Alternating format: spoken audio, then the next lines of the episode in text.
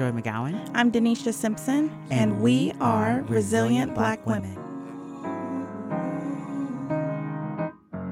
A black woman gave us life, a black woman taught us to stand. When she sat down in the front, a black woman defied the man. When a black man rose up, it was a black woman that held his hand and gave him strength. Welcome to the podcast, y'all. Today, we're going to be talking about Black joy. This was an episode, really, that you thought about, Denisha. You're like, I don't want to talk about these other things. Let's talk about Black joy. I'm like, okay. Like, so tell us why. We want to talk about that. I think that, and I'm no longer on social media, but when I was... You definitely are not on social media. Sometimes I feel a little too cut off from the world. But I think when I was on there, like, I feel like my news feeds was saturated with trauma in the Black culture of this or that, some type of discrimination. And so I don't want to... not make space for that. But I do think that part of being resilient is being able to celebrate the joy of what it is to be Black. And so... For sure. No, I agree. And I even think that it's the most vulnerable emotion to have. Mm-hmm. I don't know, sometimes like we think that like showing fear or... being able to tell people that like I'm scared today, I think joy is difficult, especially for Black people, because of all of the messages of Black death all around us, and I think joy is difficult. Like I was just having a conversation this week with my son, with me being pregnant. He is so concerned that I'm going to have complications with this baby. And I heard other mamas who have like an older kid talk about like their kid's 6 or 7 and they are like very aware that like things could happen and how long are you going to be gone when you give birth to the baby. Like they just have like lots of questions about the transition. But hearing him say this week, he was like, how scared he was of like, well, I could die one day and I don't want to die. I don't want to die because I grow old. And then I thought, well, I don't want to die because I get shot. And I'm like, why do you think you're going to get shot, baby? Oh. Like we haven't had, they haven't seen a lot of the news of like George Floyd or like other people being shot, and especially like children being shot by police. But just to know that he has that. Yeah. Right. It's already a fear in him. It's already like, in him. This is how I could die. And then he talks about how hard it is for him to, in a sense, like be happy and have joy. And so I'm having to like have these conversations with him like, baby, you're right. Like anything could happen to me and your little baby sister. But I'm telling you right now, worrying about that is not going to prepare us for that. But we are so excited right now that she's coming, that we have 8 weeks left, and we get to live in that moment right now. And, like, that's really hard for a 7-year-old who also wants to be a rocket scientist and just thinks really deeply all the time. Yeah. Like, oh, no, right? Like, it's just – it's a hard thing. So I'm glad that you thought about this episode because I think that Black joy is so, so important. But I think that it's a really vulnerable space. And even a 7-year-old can see that it's vulnerable to have joy. It's vulnerable to be excited about something to come because there's all these possibilities that something bad could also happen. So it's easier to hold on to that fear rather than that joy seems so distant sometimes, right? It's easier. It's safer. Yes. It almost feels safer. Yes. Like if I keep thinking about all the things that could happen, I'm in some way preparing myself for the worst. Right. This guard can protect me, right? But if I don't think it's there or recognize it or identify it, then those bad things can come on in. Absolutely. Yeah. So I think Black joy in and of itself is, man, it is...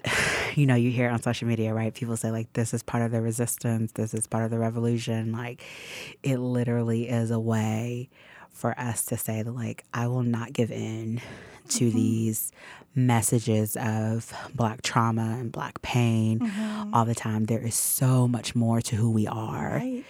than just our pain. Mm-hmm. And now I'm learning, like, man, how do I teach that to my kids? How do I help them grow up with a healthy sense of self that they can have joy and be safe? Right. Because joy is nourishment. Mm-hmm. And we need that. As a Black community, we definitely need that. Mm-hmm. A lot happened during the pandemic for us with George yeah. Floyd and Ahmaud, all those things. And so I think part of Black joy is to coming together mm-hmm. and connecting, and just to even see that in communities like the Black Joy Parade. And I know you're going to talk a little bit more about that. Yeah. Okay, I didn't even know that was a thing, first of all. I was like, what? There was a Black Joy Parade in California. And so I think it happened in 2020. I think they've been doing it ever since. But it was a Black Joy Parade mm-hmm. in California. And when I saw it, I don't know if you've seen the documentary by Questlove. So Questlove won an Oscar for this documentary that he did about a festival that happened like at 69, because it was when we landed on the moon.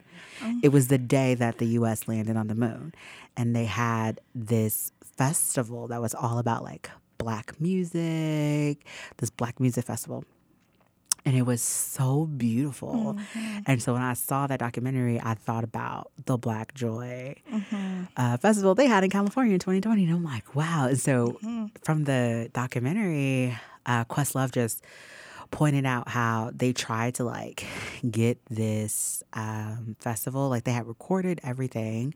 And they tried to get it, like, on national TV somewhere and, like, get people to, like, buy it.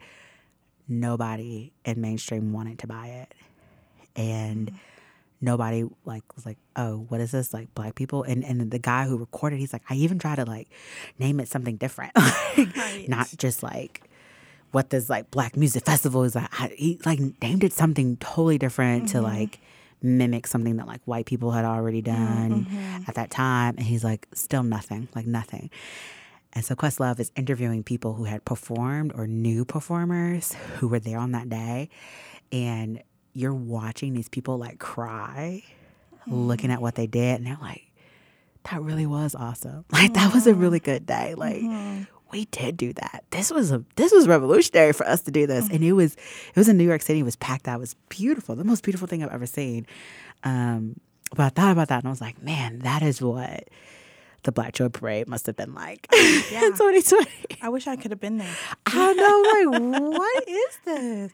And I think what we continue to see, like in the Black community, in the Black social media community, like Black Twitter, is, you know, there's these threads that go on of like Black girl magic mm-hmm. or Black boy joy or Black men laughing, and mm-hmm. I'm like, I remember.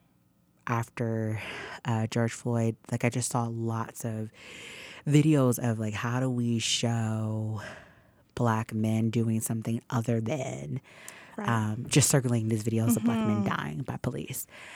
And I remember that was like so contagious mm-hmm. to see a Black man laughing with a group of other Black men, or right. laughing by himself, or smiling, like mm-hmm.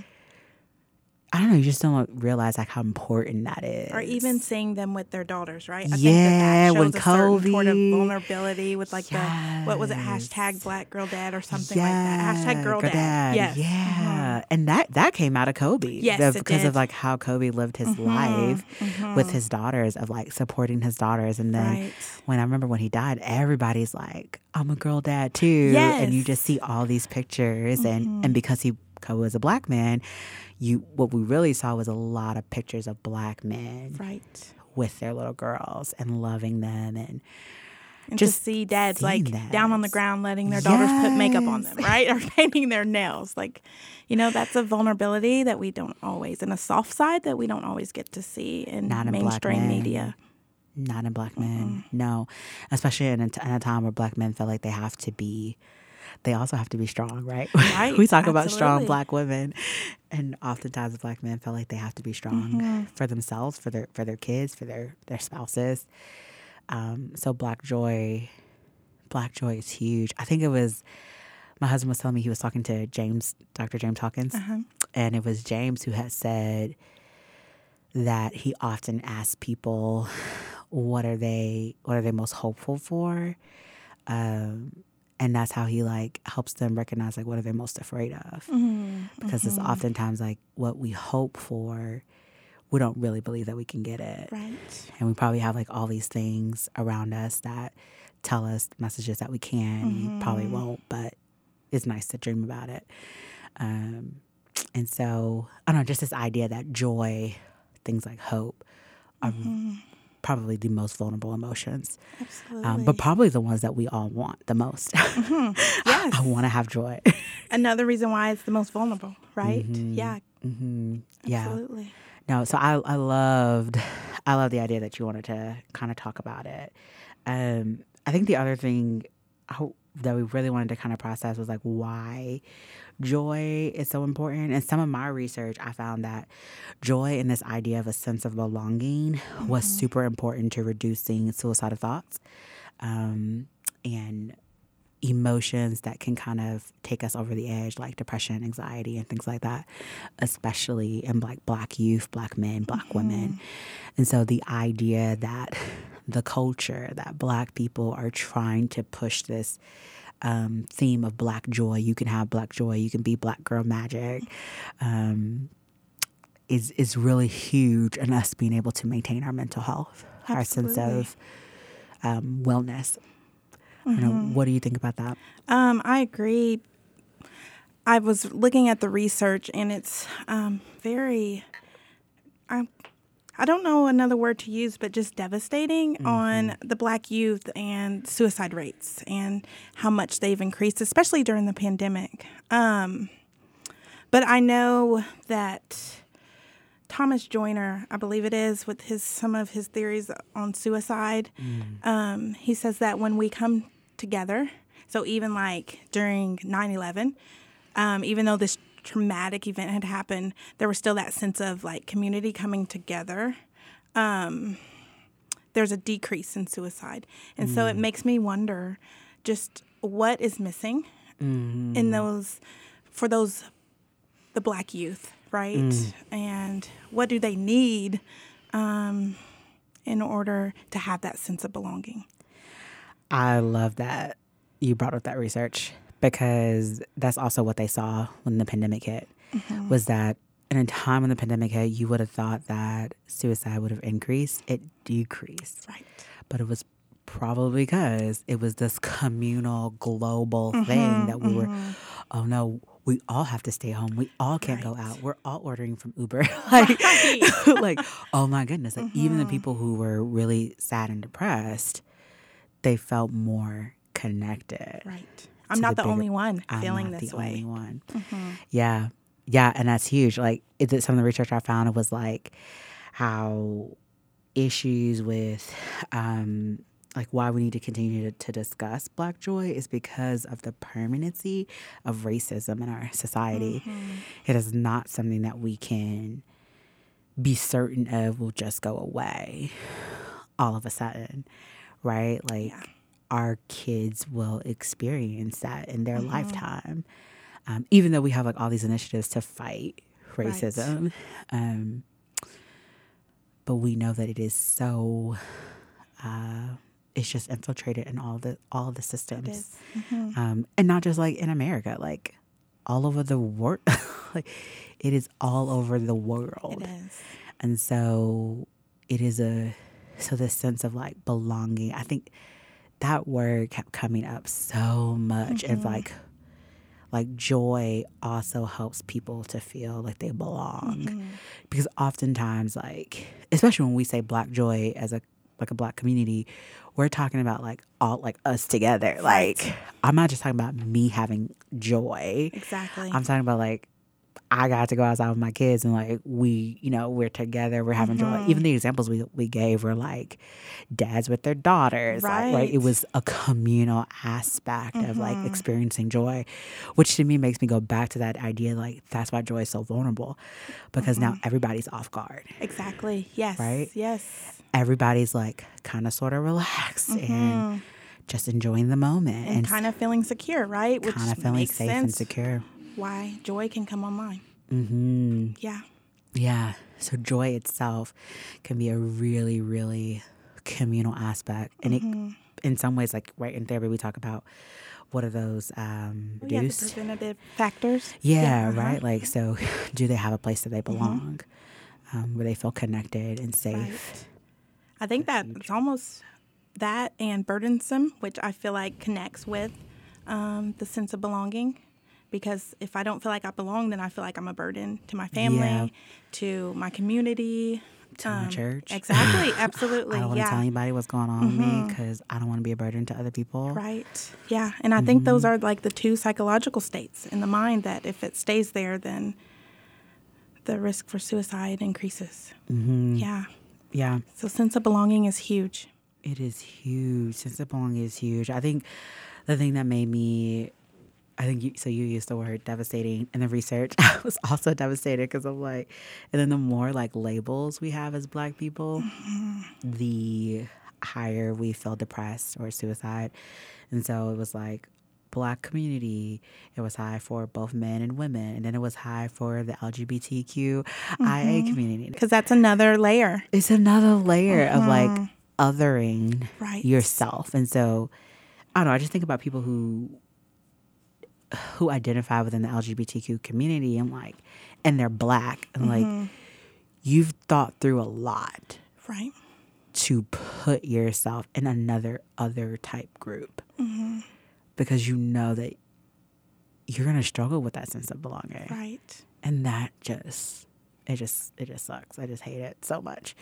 So yeah, I think joy is important. It's really important. I feel like joy. I think for me, speaking as a Black woman, it's a longing. Like we always want it, right? But if we hear about someone that looks like us getting detained in jail and then the next thing you know, she's dead and they can't really explain the death, like how do you keep that sense of joy when that happens?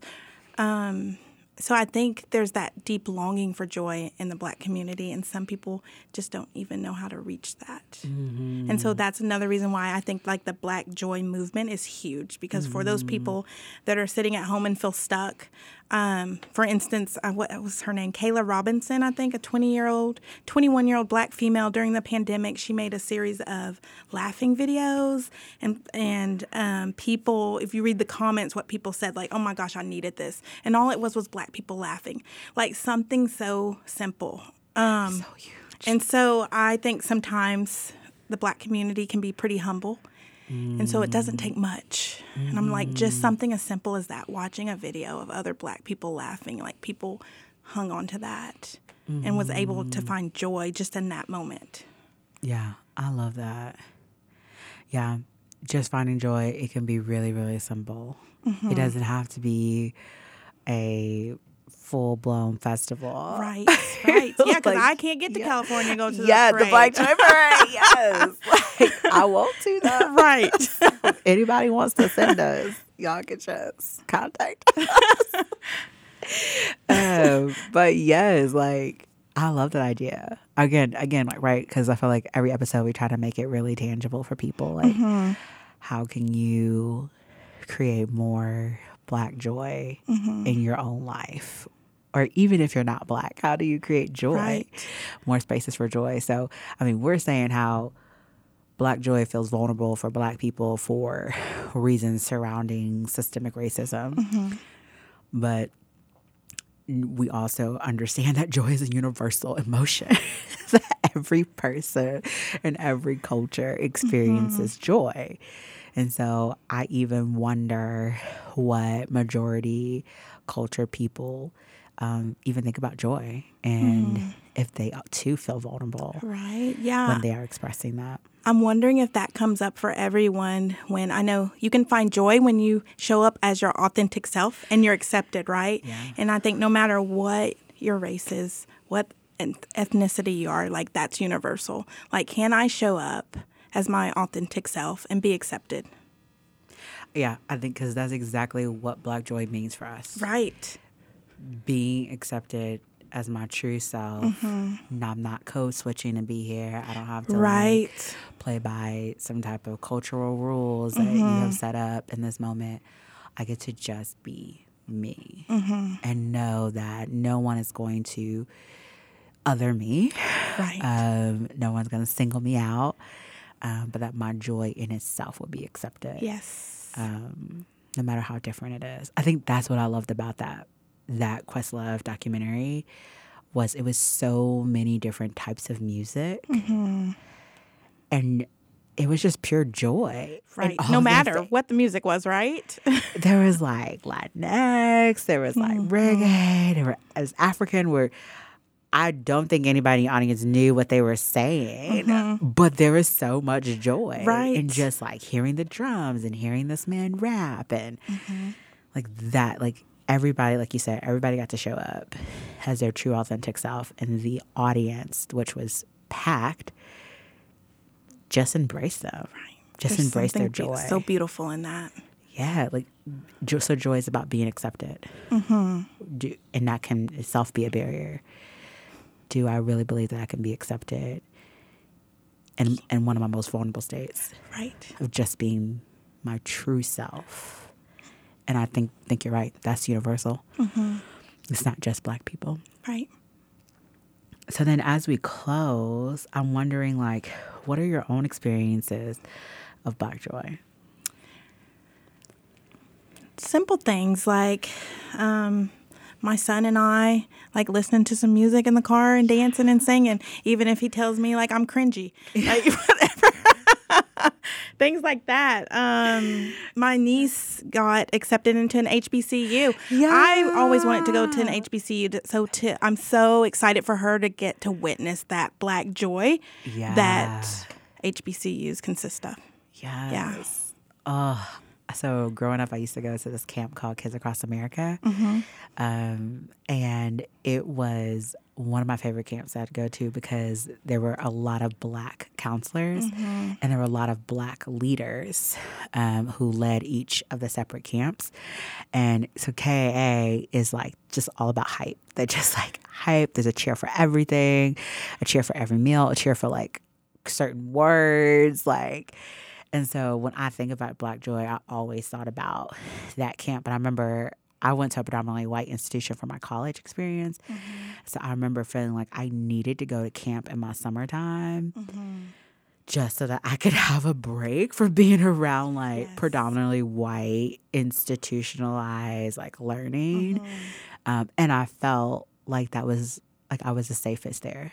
Because I got to be my true authentic self. Like, I got to be loud and crazy and and chant and jump up and down for my campers and make them super happy. We would do this thing where we would, like, when the buses would come up, they're like these Greyhound buses, we would, like, bang on their windows and stuff and just, so like, have a little, like, line where they got to, like, run down the line of all these camp, like, these counselors. And we're just yelling and screaming all summer long. But so that was my favorite. Free. Got to be super free. And it didn't matter how crazy I got because there would always be somebody crazier than me. So you weren't too much, right? I wasn't you too much. You weren't taking up too much space? Or? We were all taking up all the space. I love that. So yeah, I think, so that was when I was in college. But I think mine is similar for you now. Like the Black joy that I experience is being with my kids and Or seeing my husband happy and seeing him, especially during a lot of the male Black death, like that happened. Just seeing him like have joy, like I think this past year has been hard for us, and I remember taking in a moment of like hearing his laugh this year, and I was like, I don't know when the last time I heard you laugh. like that's different. That's a different feeling for me in our in this house. Mm. And so just even being able to, like, joy becomes a really communal experience, right? Absolutely, like, yes. I am tickled just by hearing other people laugh, right? Like, I think some people talk about that, like, some people have, like, laughter that just, like, makes the other person laugh. It's or, like, contagious, right? It's contagious, right? And then now trying to maintain it with my kid, my son, who is worried about everything right now. Just sort of, like, temper his little anxiety. Even, like, what you just said about your husband, like, that is, I feel like, the epitome of Black joy. Like, despite of everything that he experienced and was exposed to as a Black male over these past few years, he can still laugh. He can still have that joy. And that's what Black joy is. Like, I can lean in on what makes me feel good despite all this over here. Mm-hmm. And so I think even him modeling that, like you said, like your son sees that. Absolutely. Mm-hmm. And that they, too, get to have joy, right? Absolutely. And even for, like, a kid who gets worried that he's going to get shot one day, like, I can look at daddy and daddy can be happy, right? And you can be safe because you're with other people. You're not alone. And you're being your authentic self. You're being, when you're with and other you're accepted. Yeah. Yes. And we accept you. Yes. Just as who you are right here in this moment. So, okay, so we said that joy is being accepted. It is being able to be your true authentic self. It is about belonging. It is in some ways a way to resist the racism and the systemic racism that exists within our culture. It's freedom. It's freedom for all of us. Yes. For every single one of us. And so as we close, we do our gratitude thing. What are you grateful for? I know this sounds so cliche, but I'm thankful for Black joy. I'm thankful for my sons who I get to see experience Black joy, and they get to see me experience Black joy. And I'm thankful for my son, how I'm teaching him to show up as his authentic self. I think since he's the middle school age, that kind of gets hard, right? But like this weekend, he went turkey hunting with his dad, and he got a turkey. He shot a turkey. And so, like, so cool. He's so excited. And so, oh my God. And so, just like, that's Black joy to me. Yes. And so, I think I'm just grateful for those types of moments. He got a turkey. Got that a turkey. Is so cool. And he got a deer back in November. Oh my God. Yes. That's like a big deal. Yes. Like, those things are not easy to do. No, they're not. Oh, I love that. Oh, I like that so much. Okay, grateful for. I am really grateful to be having a baby girl. That has brought me so much. Like, okay, the pregnancy has been really hard. Like, that's not a lie. Like, that's true. But also, I'm just really excited about having this little girl and being able to welcome her into our family. It's her first kid. Like, so my mom lives at home with us. And I remember going to my grandmother's house a lot. I don't have a lot of memories of, like, being with her. That's just the communal aspect of, like, some families, some cultures have where your grandparents live with you and all that type of stuff. Like, I'm really excited that my daughter gets to experience, like, living with her grandmother and so much love already poured into her. Oh my gosh! I'm like, you're gonna be. First, I'm really spoiled, but also you're going to be very well loved. You have big brothers, you have your mommy, daddy, and you have your grandma. Like, that idea of just seeing her living in the house with just, like, different generations just makes me really happy. That's so exciting. So, yeah, that is the joy that I'm grateful for. Not to mention, like, all the cute outfits and bows. Yeah. For baby girls. Oh, my gosh. And head wraps. Yes. Because we will be a head wrap. Oh, gosh, yes. Mother and daughter. That is what we will do. I love it. Y'all, thank you so much for coming to this episode. I'm Joi McGowan. I'm Denisha Simpson. And we are Resilient Black Women.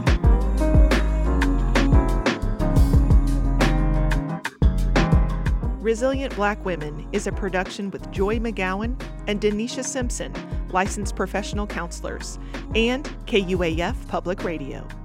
Our theme music was composed by Jasper Logan. You can learn more about Joi and Denisha and their work as resilient Black women at resilientblackwomen.org.